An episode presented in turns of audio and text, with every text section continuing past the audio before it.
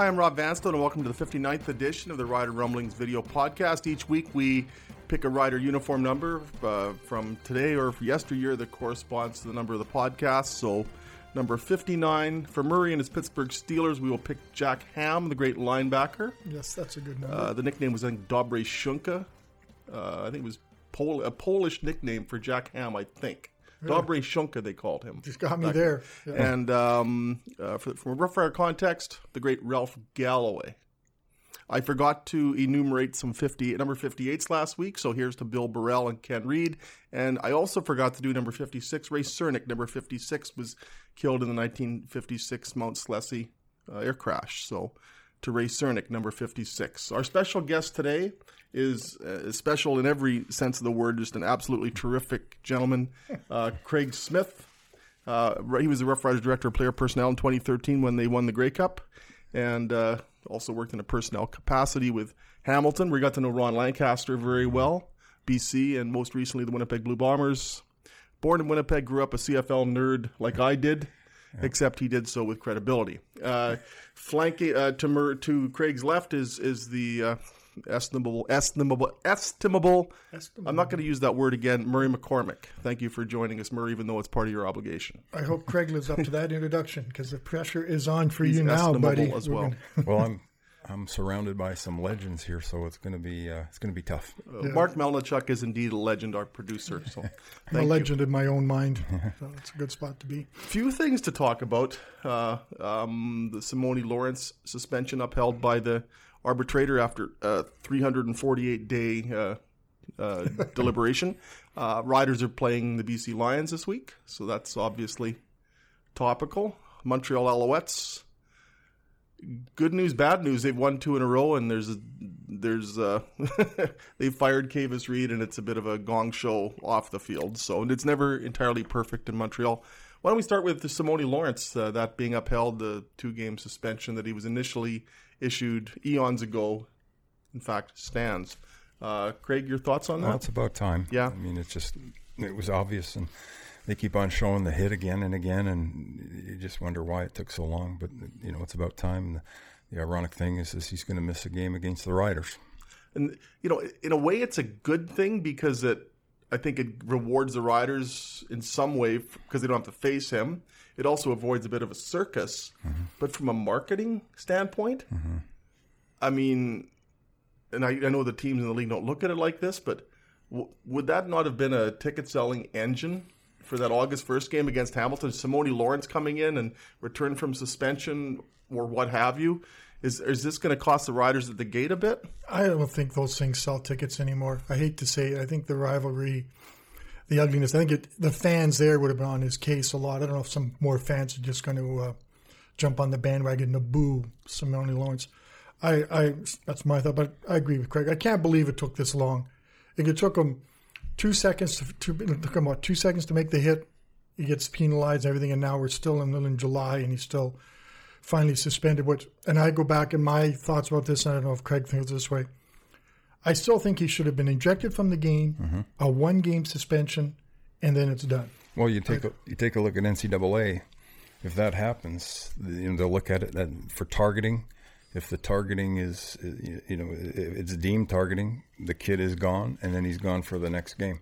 And that's it's so easy because you know you see a, a, a hit to the head, it's targeting. But so we, we'd still be in Hamilton if we're waiting for the arbitrator's decision on that one right now. I mean, because it was so lo- appeals and everything else. But And with respect to the you know, you know the tickets, I'm just hoping that Hamilton coming in, who's a good team, is going to sell tickets. It's a good team. It's going to be a good matchup. Uh, Saskatchewan played them tough in the first game. Now they're coming here. Should be hopefully sell tickets in that respect. It's uh, at least they made the right decision ultimately. As, as much of a circus as it, it became, and as I think the initial footage of the hit was in black and white. It was so long ago. Yeah. I mean, the first the first mission to the moon took I think eight days and three hours, and the arbitrator barely took a day less than that to Yeah. render the decision. But Yeah. after all that, at least at least uh, I think at least uh, reasonable people will say, okay, two games is okay. If that had been commuted to one, yeah.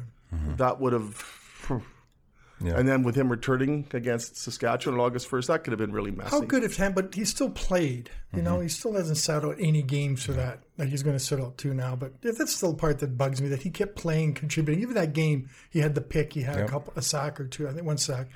He's and Zach Collaros is on the sideline and is still on the sideline. He, he So- that kid's a good player. Well, he is a We, good. we player. had him on our neg list. Uh, I saw him at uh, well at, uh, the Min- University of Minnesota, and then he I saw the Philadelphia training camp, and I saw him and said, "Brendan, this kid's good." Let's so we put him on. Yeah. But then he stuck around, and then he came off our neg list, so he could have been a rider. Wow. Yeah, I probably wouldn't have as much discussion about him then. I just think, you know, Rob, I agree. with- They got it right eventually, and hopefully, maybe this gives the opportunity for the CFL and the PA, and maybe the league governors to take a look at this this process that goes on here. I know the CBA just be said, let's bring it up and say we have to do it in a timely manner. This makes everybody look foolish, not us, but it makes the league. We look can do foolish. that on our own there. It makes the league look foolish. It makes them look undecisive. It just doesn't me. It's not a good look for the league right now. And I think the league has another opportunity to step up and say, "Look, guys, we have to deal with this." Because another part that bugs me is there's no justice for for Zach Collaros. There's nothing to do with Zach Collaros. He's on the sideline because of a guy targeted him, so-called friend. He said. So Zach Collaros is still paying the price for this dirty, vicious hit, which I still think is one of the, the worst I've seen in football. So as much as we said about Zach Clark, Zach Clark is still a victim in this, and he still doesn't really have any justice because he's still out. So, I, but I don't know how you you answer that question other than I can vent and rant about it. Well, all the talk up until the start of the season was Collaros. You know, how long is he going to last? Exactly. Five plays. It's, uh, That's incredible. I mean, uh, you you thought, okay, at at some point there's probably going to be something. I mean, he's dressed for, well, prior to that game, he dressed for 16 regular season or playoff games with, or regular season or preseason games with the Riders, and he had to, he had to leave four of them after getting hit. Three with due to hits to the head, and, and two of them once against his once fault. against Hamilton. I mean, once against uh, Two Winnipeg. weren't his fault though. Two are two pretty dirty hits. No, but the fact remains he's had to leave games with some frequency. Now it's 17 games that he's dressed for, and five of them he's had to leave. So it, the clock was ticking on Zach Collaros, but you never thought that on the first offensive series of the season this would this would occur. And now, I mean, the, the Riders' quarterbacking situation.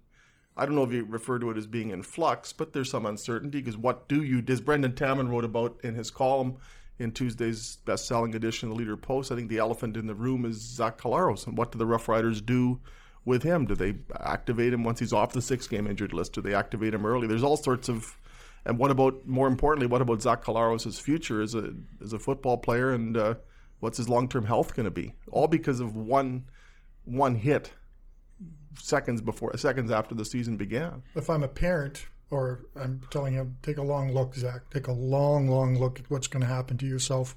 We have we have the proof what happens to guys with multiple concussions. It's out mm-hmm. there. But same token, he says, "Yeah, but I'm okay. I'm cleared to play." How do you stop him from playing if he's cleared to play? Because if he's medically cleared to play, You can't. You can't stop. So then, then what do you do? You've had some experience in CFL organizations. What kind of dilemma does this potentially I've, create? I- I've never been at that level where I have to make those decisions. Yeah. but um, if he wants to play, you know, what, how, how can you say you can't? Y- You know, I- it's it's tough. It's a tough situation. But uh, I think everybody and their dog is telling Zach, "Why don't you just pack it in?" But you know, those guys are so competitive. You know, they want to they want to play. They're, that's what they do. And he was so successful. He almost he was one clip away from winning a Grey Cup as a quarterback. And you know, he's uh, he's a pretty pretty good quarterback when he when he's on. but we've never really seen him on, have we, in the Saskatchewan world, other than that one game against Calgary? And, and in Montreal, he played well last Yeah. year, and you know was serviceable. Um, he had ten and four. They had Rough Riders had a ten and four record in games that Zach Calaro started uh, last season. I think Yeah. it's a bit of a it's a bit of a deceiving stat because in those Especially the Winnipeg game. in the Winnipeg, the game in Winnipeg, you know, there were two two pick sixes. Um, the the opposition offense, opposing offense, scored more touchdowns in games quarterbacked by Zach Collaros than uh, Rough Riders did. Uh, there were lots of field goals and lots of marches leading up to Brett Lauther field goals, and that you got to factor that in too because they move the ball reasonably well a lot of the time. But as far as getting touchdowns, as far as the overall performance of the offense, I think the best you can say about it in a lot of cases is that it was better than what they ended up getting in the West Division semifinal against against Winnipeg. Had, they had an amazing defense last year, which scored. I think I'm off the top of my head, eleven touchdowns. Like that's pretty good production out of the defense. We haven't seen that this year out of the defense yet, other than against the lowly Argonauts. But maybe that's what something's got to happen. Maybe if the defense can stand up again and Zach comes back, maybe you can bail him out. But Craig, Craig, what kind of an opportunity is this for the Riders and their defense this weekend? BC obviously is struggling to protect Mike Reilly, and uh, the Riders' defense has been up and down. They've put a lot of money into their into their defensive line, and now they're playing a team with its vulnerable on its offensive line. What kind of Success starts with the line of scrimmage, offensive line, defensive line. And you take a look at, at the difference with uh, a couple of weeks ago with a quarterback play when he had protection, and then when he was against Calgary's defensive line and offensive line were just so good, and that was that was the key. BC's the offensive line has not been very good, so it'll be very interesting to see how this defensive line, which you know was obviously bolstered uh, in, by free agency, how is it going to do against uh, that offensive line? And uh, boy, Reilly's been taking it, and uh, they they're like I said, success is the line of scrimmage. That offensive line has not been good enough to win games, so we'll see what happens this week. This so if you're, if you're the BC Lions right now, if you're DeVone Claybrooks, what do you do to at least try to keep Mike Reilly upright? You do, you know, Luke Mullender was talking about it on CKRM on, on Monday. Do you, do you go max protection? Do you do anything possible just to ensure that people can't get get through? It depletes your arsenal of receivers, but it doesn't doesn't do you. You could have Jerry Rice out there, but if you can't stand up in, in the pocket and make a throw, what are you going to do? Like, what do you do if you're the BC Lions now just to prevent this leakage up front? Well, it's a difficult thing because they went to training camp with the guys that they have, and it's not something that you can. Hey, let's. There's an offensive lineman. Let's let's you know bring him in. you know, max protect. I mean, that's obviously something that could happen, and you know, so okay, so you're going to go with four receivers out instead. No matter, We've got to protect Mike Reilly, the seven hundred thousand dollar quarterback. So it has to be done. He has to be protected, and they're not going to win unless they protect him. I think they tried max protection against the Eskimos and didn't do a whole lot of help either. Boy, right tell- from the word go, they were after him. You know, and there's some big plays we've seen. One one sack stuff where was, I can't remember who the player was. Beat the left tackle, beat a running back, and then I tell you that that Edmonton team is a good team. You know, they went into Winnipeg, and it's tough to play in Winnipeg. You know, they they played them tough, and they've showed that this is a good team. And um, you know, it's it. The West is going to be interesting with the those top three: Calgary, Winnipeg, and and uh, Do you think it's a mistake to spend that much money on a quarterback? Because you, you really hurt. Like you're a personnel guy, and you must be sit there and talk. You know when you talk. I know you don't make those, but you're talking about the top of the pyramid. yeah.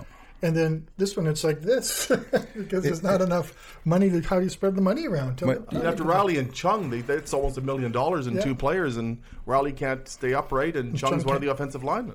I think it's easy to say, you know, why go after a, a quarterback and pay him seven hundred thousand? But when you think of it, you know, geez, they got Mike Reilly, they got one of the better quarterbacks in the league, but now let's protect him.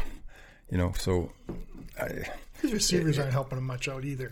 it, it's tough. It's tough to give a guy seven hundred thousand dollars in this day and age. Before it used to be no problem, where you give a million to you know, Flutie or something like that. But it's tough with the salary cap the way it is to give so much to one guy. Then at the same token, Calgary gave 700 grand plus to Bo Levi, and look at Calgary. Their their players are coming into filling up aren't big name guys. They aren't big big contracts. I think you'd probably say like Dr- Ka'Deem Carey probably not making No. more than 60 grand. Terry mm-hmm. Williams is probably not making that. But they, so they what they filled their holes mm-hmm. from interiorly, and that's a sign of a good strong franchise. I don't know. if BC is a good strong franchise that can pluck from inside his roster to fill those holes with cheaper, more effective players. It, they spent some money on their defense too, so it's mm-hmm. not all Don Mike, like Aaron Grymes and these guys, and they haven't really stood up either. Like you watch BC, and that's a pretty bad football team. It's, they're not at the Argos level. That's a new standard being. Is that a standard that can be set or a new low that can be? Well, they're they're- they're close because they, they lost by a point. So I mean, it was a it was a close game. So They could threaten the 03 Ticats that went one and fifteen, but what? Well, know that one no, and eight, one and seventeen. Pardon me. a lot of people have talked about the Rouge and how dumb it is, but the, how dumb is it? You have a league with two with diff, the end zones at 17 yards compared to what's supposed to be a 20. Better yard. than Memphis. yeah, I know. There's many of them. I know. was that eight? Eight. Well, something like that, or even Commonwealth Stadium where they have it rounded off. Mm-hmm. so the end zones, but I don't think Rainey would be able to do anything with his first step was back. I mean, but three yards would have made a difference. He would have had a chance to run it out. He's mm-hmm. equally capable. So, you know, the Rouge happens. I know I'm gonna. I love the Rouge. I think it's so Canadian that you know, yeah, right. You didn't do well enough, but we'll still give you a point. That's okay. Just relax. But, but when it wins a game, it gets a little sort of you know stomach wrenching. But It yeah, happened for the Rams in 2020, uh, 2000. They went to Calgary, I, I believe, and they had to. Uh, it came down to the last play, and they had John Ryan punt the ball through the end zone for the game-winning Rouge. Yeah. And my godson in grade nine at Luther punted for a game-winning Rouge in the Regina Intercollegiate Football League. So it's ha- it's a really cheesy way to end a game. I've always wondered what would have happened if Dave Ridgway had gotten a single on the final kick of the 1989 Grey Cup.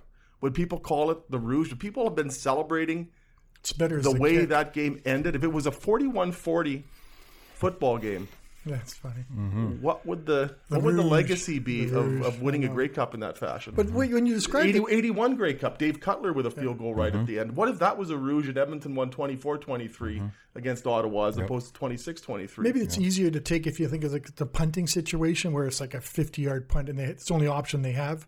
And then it's a successful punt to get it out of the end zone. Maybe the fact that it was a missed field goal that gave up the Rouge makes it a little harder to take. I don't know. But I watched the end of that whole game, watched that whole game to the last 2nd mm-hmm. I hate the contention that a Rouge rewards favor, or re- re- re- rewards failure. because something had to happen to put the team positively for to put a team in position for a Rouge. Either they had to mo- mo- march the ball efficiently enough on offense to get the ball down there, or the defense had to make a turnover, or they had to get a big return. They had to do something to put themselves in position for that. What, what an optimist you are, Rob. I, I bet like- you you could even come up with something good about the Argos. No, Yeah, the three receivers that they have. they do have great Beth- receivers. Bethel, Bethel Thompson threw better than Mike Reilly did when they played. Yeah. So there's some positives. Oh, well, good for you guys. That's awesome. The special teams are pretty good, eh? But can they can they go 0 18? Yeah, No, I just- I, think they can. I think they can, but it I- just doesn't I hate to say that Sooner or later, I- they're going to play some team that doesn't play that well. I've got some friends on that, that staff, and you know it's it's tough to see that. It really is. But and I'm surprised. I thought that you know with Corey going in there, and you figure that they would be a heck of a lot better than what they are, and they just it's been hasn't been it hasn't looked good. How about speaking looking good? How about Montreal?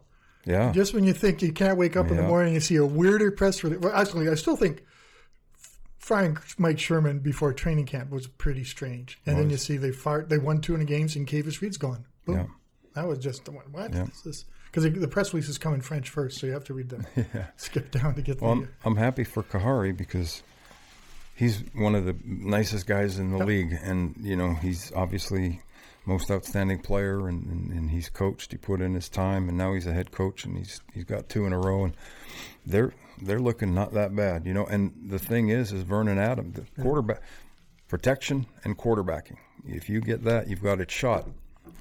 Uh, Vernon Adams has gone in there, and he's he's kind of playing the way he looked like he did in college you know, when he was at Eastern and then he went to Oregon, and you know, you thought, hmm, this kid's pretty good. This, but he came up and he didn't, hasn't really looked all that great. But in the last few times, he's thrown the ball well. He's used his his feet, and uh, he's given them a chance. And they, you know, they had some good signings in the off season, and um, you know, they're sure is going to be interesting to see now what's going to happen. Stanback is, is Oh. just amazing. Well, he showed some signs last year. Yeah. You know, he, he was a good, solid running back that, you know, he, he doesn't go down on the first hit. He runs with some speed, runs with power, and, and you know, he'll catch the ball out of the backfield. Oh, it's this typical CFL guy that you'd like to have.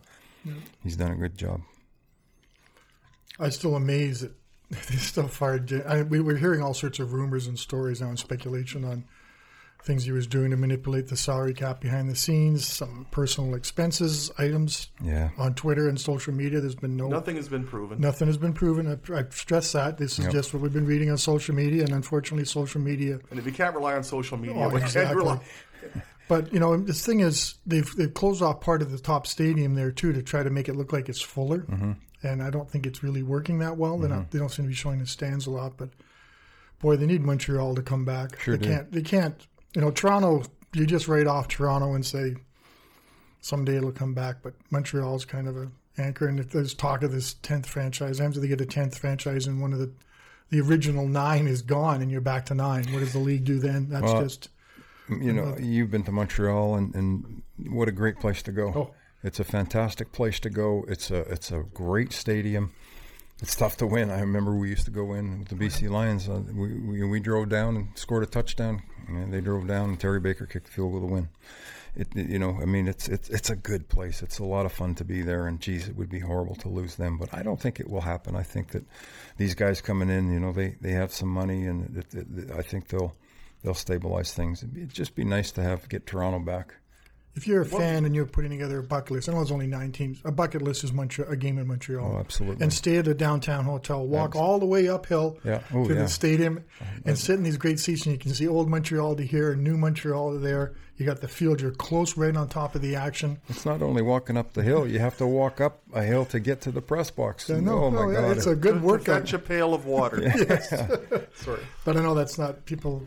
People who go there are always very excited and good food. go Can't get be- your smoked meat, Smoked then go meat. to the game. go to the game. Yeah, Yeah, Dunn, Dun, Schwartz. Dun Schwartz, Yeah. I wonder, Rubens. I wonder Ruben. if Biddle's Jazz and Ribs is still going. What a great jazz club, not far away from the what's the- stadium. probably Montreal's known for its festivals. See, that was kind of too bad about the, one of the things about the Grey Cup not going there. Is they have a great festival atmosphere, Yeah. like the, the Just for Laughs, and that's just the one you know about. There's Mm-hmm. a festival, so it's a it's a place to go in the summer. It's got such a great vibe to walk around downtown Montreal and everyone. It's like in the Canadian city, but Montreal just adds a little special stuff. Except they, they smoke too much. A little bit of smoking going on there, but, and that's cigarettes. Not I haven't been there since pot's been legal. So what what do you do about Toronto? Like, how do you, even if it's a good team, are people going to go? Like, I, I, I just I don't know. Like, they've tried so many things for so many years, and even when they had Doug Flutie and they had Ricky Ray winning Grey Cups, and they you, they had pinball, they had John Candy, they had Gretzky. They've they've had everything, uh, and you just can't build anything there. Is is do you just keep needing benevolent owners for that franchise to stay alive? I think it's a difficult thing. Even way back, um, I mentioned this before. We went to the Grey Cup in '89 and walking. We had our CFL stuff on, and people were heckling us. Ah, CFL sucks and all that kind of stuff. I mean, it's it's a so-called big big league town, and I don't know that the Argos will ever, you know, get get into it. But uh, I sure sure hope they would. just rankles me when I hear that the, the Raptors won won one of the major championships. No team from Toronto has won a major championship, and I go, "Well, the Argos just won one, guys. It's not as if they've been forgotten, but they are forgotten. You go there. I have relatives in Toronto, and they the last place they would go to is an Argos game, and I say, and I've said this before, it is a game day product that's on par with anybody. They do a great a great stadium to watch a game and great vibe even when there's nobody there, but no one wants to go. And I think you have to look at the economics a little bit. I think the Raptors sucked a lot of money out of that city and still are with jersey sales and hats and all those kind of things. And I think the Argos are just on the outside. So I, I don't have a solution. I thought going to BMO Field was going to be the answer. Get them outdoors, get them in. I think everybody thought that. and it's just turned out to be, well, they still fight with the soccer fans. Hmm. Like, come on, get along, folks. It's just, mm-hmm. just two sports teams that are. The Toronto FC wasn't good. Was good for one year or two years, I think. None of my follow. I don't follow MLS. Rob is a big fan of MLS. He loves the highlights. MLS is an instant reflex check for me. As hmm. soon as I, as soon as a sportscast goes to MLS highlights, how fast can I get the remote control and just either off or change channels? And and how often is MLS up higher in a national sportscast than a CFL item? It happens all the time. Mm-hmm. Drives me absolutely nuts. and it's not all that great. Like I like watching the Women's World Cup. That was fun. I like that kind of soccer. Yeah, but this, Major League Soccer, does like it ever end, Rob? Does it ever? It It's like a jazz song. It it doesn't never end. ends. at You wanna a jazz song? No, because I know got I, jazz I don't have time. Craig I can't likes listen. jazz. I like jazz. I can't listen. to I don't have time. I got to get to the practice. Sorry. what, uh, what was I? I was going to say something really impertinent. What was it? Um, Oh, maybe. uh, About the Argos. About the Argos. Oh yeah, in '89 I went to the Grey Cup just to watch, and um, got in a cab. Patrick Davitt and I got in a cab, and the cab driver asked us what we were in town for, and we said Grey Cup, and he had the cab driver had no idea that it was on. Yep. But in the course of the cab ride, we started talking about the fact that the Buffalo Bills were playing host to the Cincinnati Bengals that weekend. So there was a buzz, a football buzz, at least in, in that cab, about an NFL game being played in Buffalo, but the cab driver didn't even know the Grey Cup was on that week. Mm-hmm. I mean, that was 30 years ago, but mm-hmm. that that's the mentality that I don't think has has changed. Sad No. part is it hasn't changed. No. It hasn't, It hasn't. changed. No, like I can, you know, I've gotten some cabs, BMO Field, and I'm telling the guy how to get there, hmm. which is and which is why I've kind of gone to Uber in Toronto because the cab drivers are mm-hmm. they don't use their GPSs, which is a whole other side story. But yeah, they don't know what BMO Field is, so I have to tell them how to. And I'm just a prairie guy. I just say keep going that way. We'll be there in a moment. Man.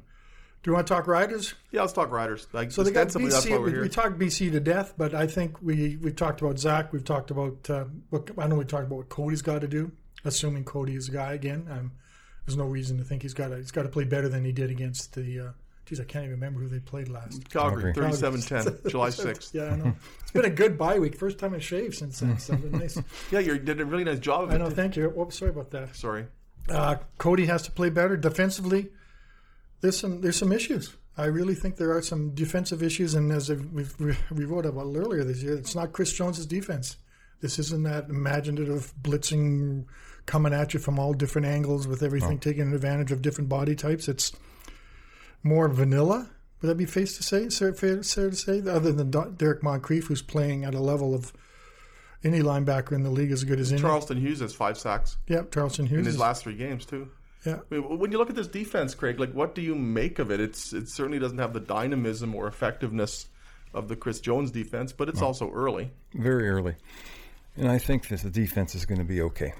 If you take a look at all of the, the three different areas of it, the, the defensive line, I think that's a solid defensive line. They've got a couple of good defensive ends, you know, with uh, with a kid from Calgary that they signed. I can't remember the name. But Mike, Micah, Micah, Micah, Johnson. Micah Johnson, He's a tackle. Yep, tackle. But the, the plus the end, end guys. I mean, I think that's a solid defensive line. Those linebackers. Elimimian was he wasn't around. He got engulfed. He uh, maybe the the rust. Not you know like somebody had mentioned that it's almost like a training camp. Uh, you know, preseason game for yeah, him. I know he only played four games last year, so Yeah. it's been a while. Yeah, it's been a while. So, um, but those linebackers, I like those linebackers. I like the Davis kid. Um, Yeah. the Judge, I thought he did a heck of a job in the middle, and and Moncrief is boy, he's he's a heck of a Sam linebacker. Yeah. And then the defensive backfield, they you know they're pretty solid now. They didn't have Marshall last game, and I think that that's uh, that's a big loss when you lose one of your corners, cover corners. Uh, I think all in all, you know, they've got some pretty good talent.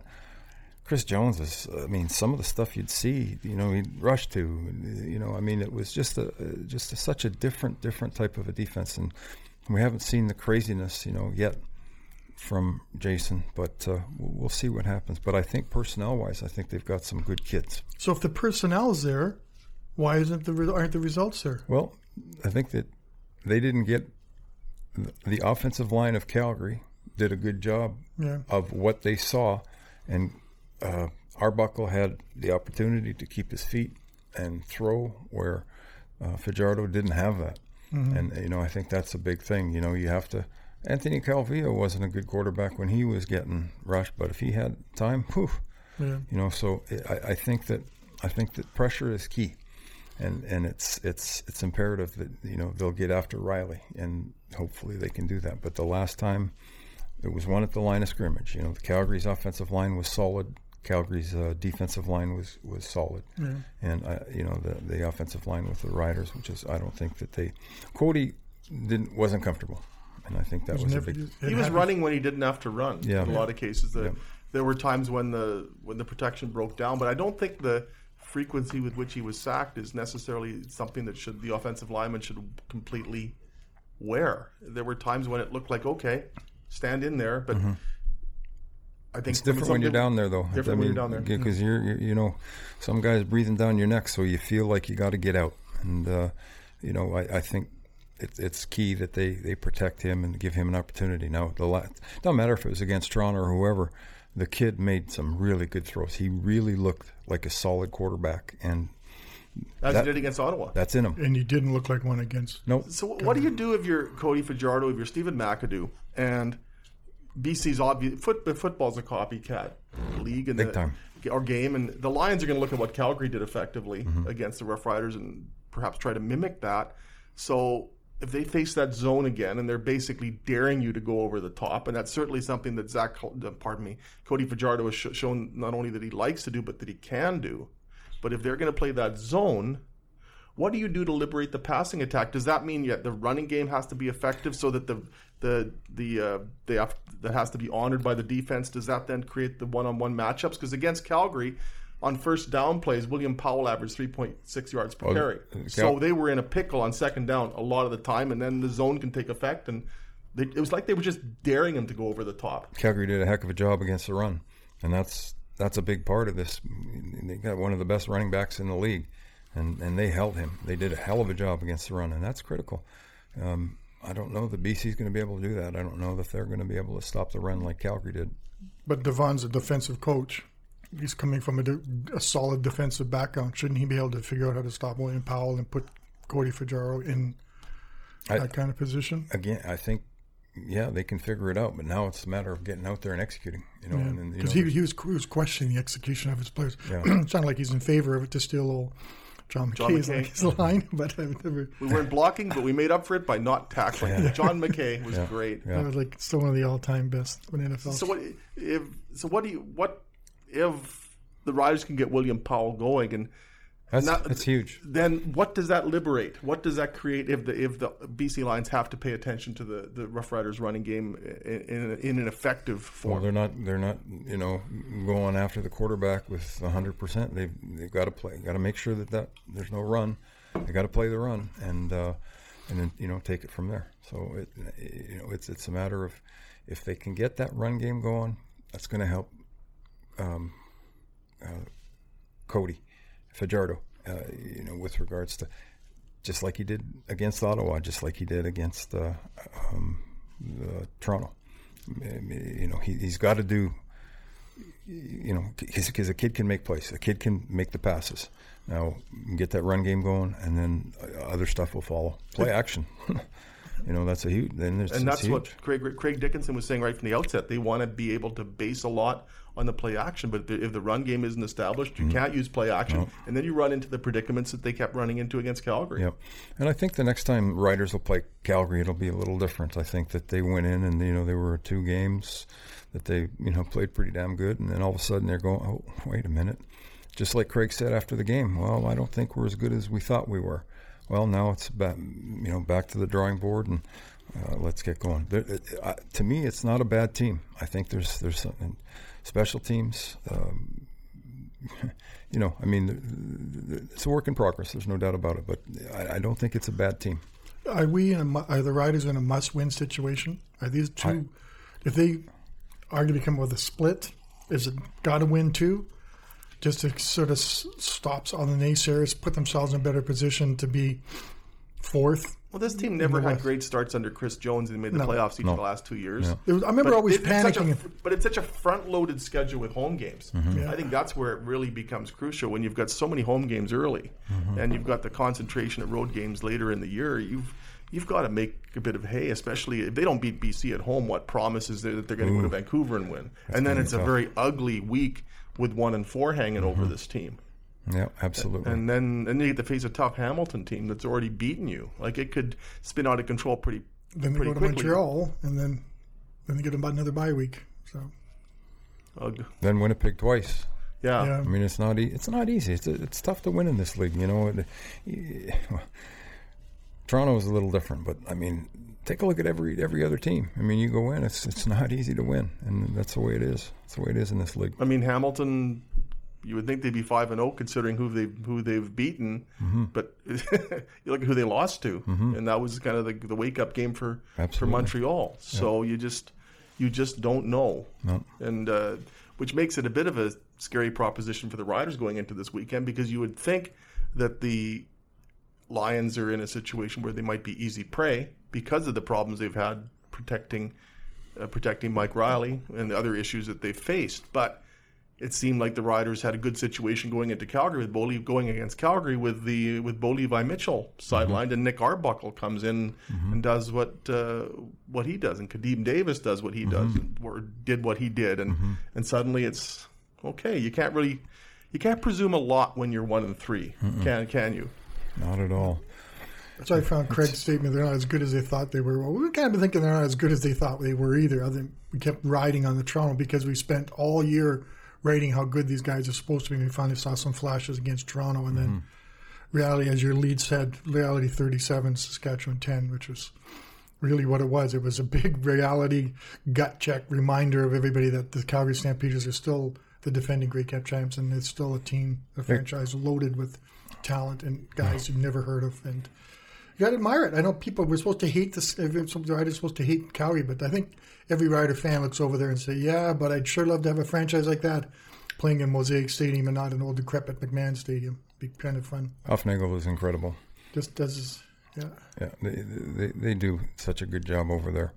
But at the same token, you know, I mean, Jeremy Jeremy's going it's going to be good. You just wait. Jeremy's going to put it together. Craig Dickinson, I love that guy. He's a he's an excellent excellent football man. He's a good good coach and uh, communicates well. Um, you know, I'm ex- I, I keep on saying I'm excited for this team and you know, it's almost like growing pains for this year. Uh, I don't know how many people would say, yeah, they're going to the Grey Cup this year, but you know, if they can come out and they can play some pretty good football, and you know, um, it's it's it's a building process, and, and you know, it's it's not one of those things that's going to happen overnight. It's just going to be one of those things that's okay.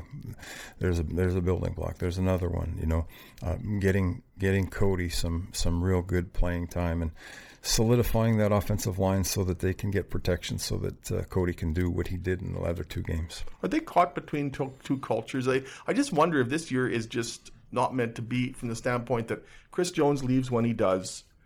Um, you've got Craig Dickinson as the head coach. You've got Jeremy O'Day as, as the general manager. They both came in oh. late in the game, but it's still Chris Jones's coaching staff. Yep. It's still Chris Jones's influence you're trying to transition from a Chris Jones team, but there's still evidence of that regime. Are, are they just? Do they need a, a, year just to put their own stamp on it? Is this just a well? Most times when a general manager in comes between in year? And, and and hires a head coach, that head coach brings his own people. Yeah. He, he, Craig didn't get that opportunity because all those guys were signed. Not that those guys he wouldn't have. I don't know. I have no idea what he would have done with the coaching staff. But you have that opportunity to bring put your stamp on, and and Craig, Craig Dickinson didn't get an opportunity to do that.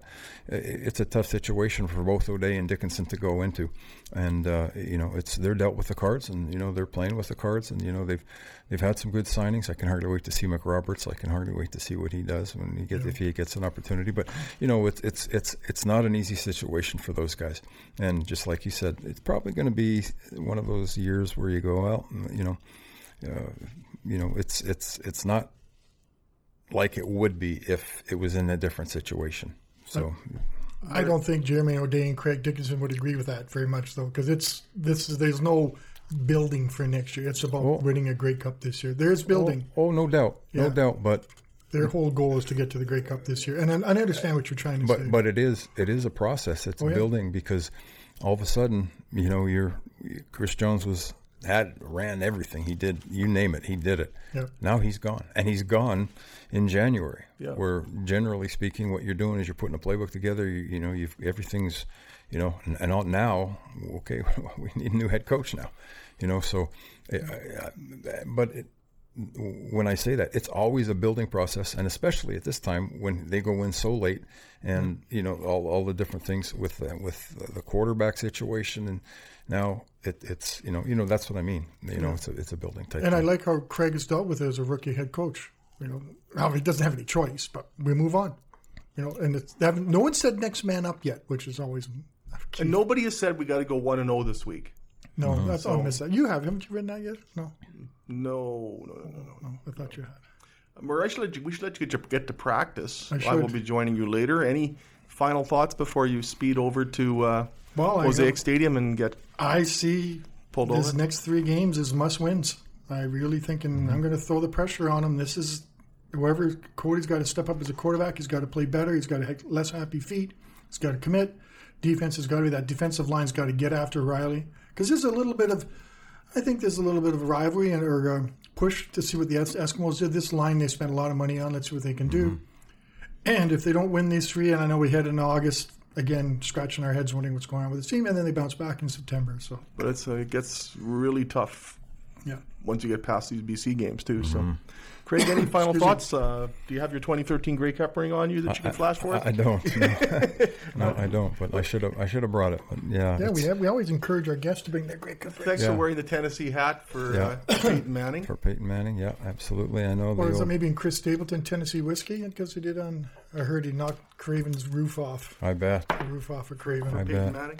Peyton Manning. Wow, holy cow! Yeah, you know, looking forward to this back to back. It should be very interesting. You know, BC Lions, Saskatchewan. It's uh, boy, we've we've had some pretty good games. We uh, the Riders have had some pretty good games with them uh, in the past, and it's going to be a, a pretty cool situation. I, I don't I don't think it's the end of the world if they split, but uh, it would be nice for the Riders to get two. BC's a tough place to win, though, and even though, and especially, Especially for BC. and they open the roof, one of the smallest roofs. I go, Yeah. I keep going. What's the big deal about this little roof opening? Yeah, no kidding. It's kind of one of these It things. is. It's funny. Where do you want to read that? Because I stumble over it every week. Sure. If you enjoy the podcast, and why wouldn't you, please leave a review and a five star rating. It helps us grow the podcast. You can subscribe to the show on Apple Podcasts, Google Podcasts, Spotify, Stitcher, or wherever you get your podcasts. Are there other places? Sorry. I didn't. I haven't heard, even heard of. If you'd like to send us a question, you can email Rob at Rob Vanstone at postmedia. No. Sorry, R Vanstone. R Vanstone at postmedia.com, and we'll read it on the show. Once again, clear slate, clear plate. no, no question. clear sheet for questions. You can follow Rob on Twitter at Rob Vanstone and me at Murray LP. There, Craig. Thanks again, Craig Craig. Smith. We Thanks. can't thank you enough. Uh, you and your uh, wonderful wife, Kathy, are two of the finest people we'll ever have the honor of meeting, and Well, we're really appreciate glad it. you spent some time with us today. Thank you so much. Thanks for having me. Uh, we'll do this next week with number 60. I don't think I really have to uh, uh, specify who number 60 is. I think most people know that. But uh, Don Don Bahnuik. Don Bahnuik, a fine, fine human being. Um, he was actually a he was he played for the '66 Riders, sort of. He practiced with them, but never really got an opportunity. He just kind of practiced with them all year, Wow. and then after that became uh, a, a stalwart defensive lineman for the team. But he got that that first taste with the 1966 Rough Riders. So Who's the other guy? Uh, Gene, Gene, number sixty. oh yeah, Gene, uh, yeah. What was his name again? Yeah, we'll we'll have the well. We're we're, we're into this whole run of offensive linemen as we go Yeah. through the fifties and Nice, yeah. sixties. So, uh, number sixty, Gene Makowsky, will be discussed. At, We should get him as a guest someday. But yeah, well, uh, not around the time of the election, though. I think we might get in trouble with the boss. exactly. Yeah. Uh, for Murray, for Craig, I'm Rob. We'll do this again next week with number sixty. Take care.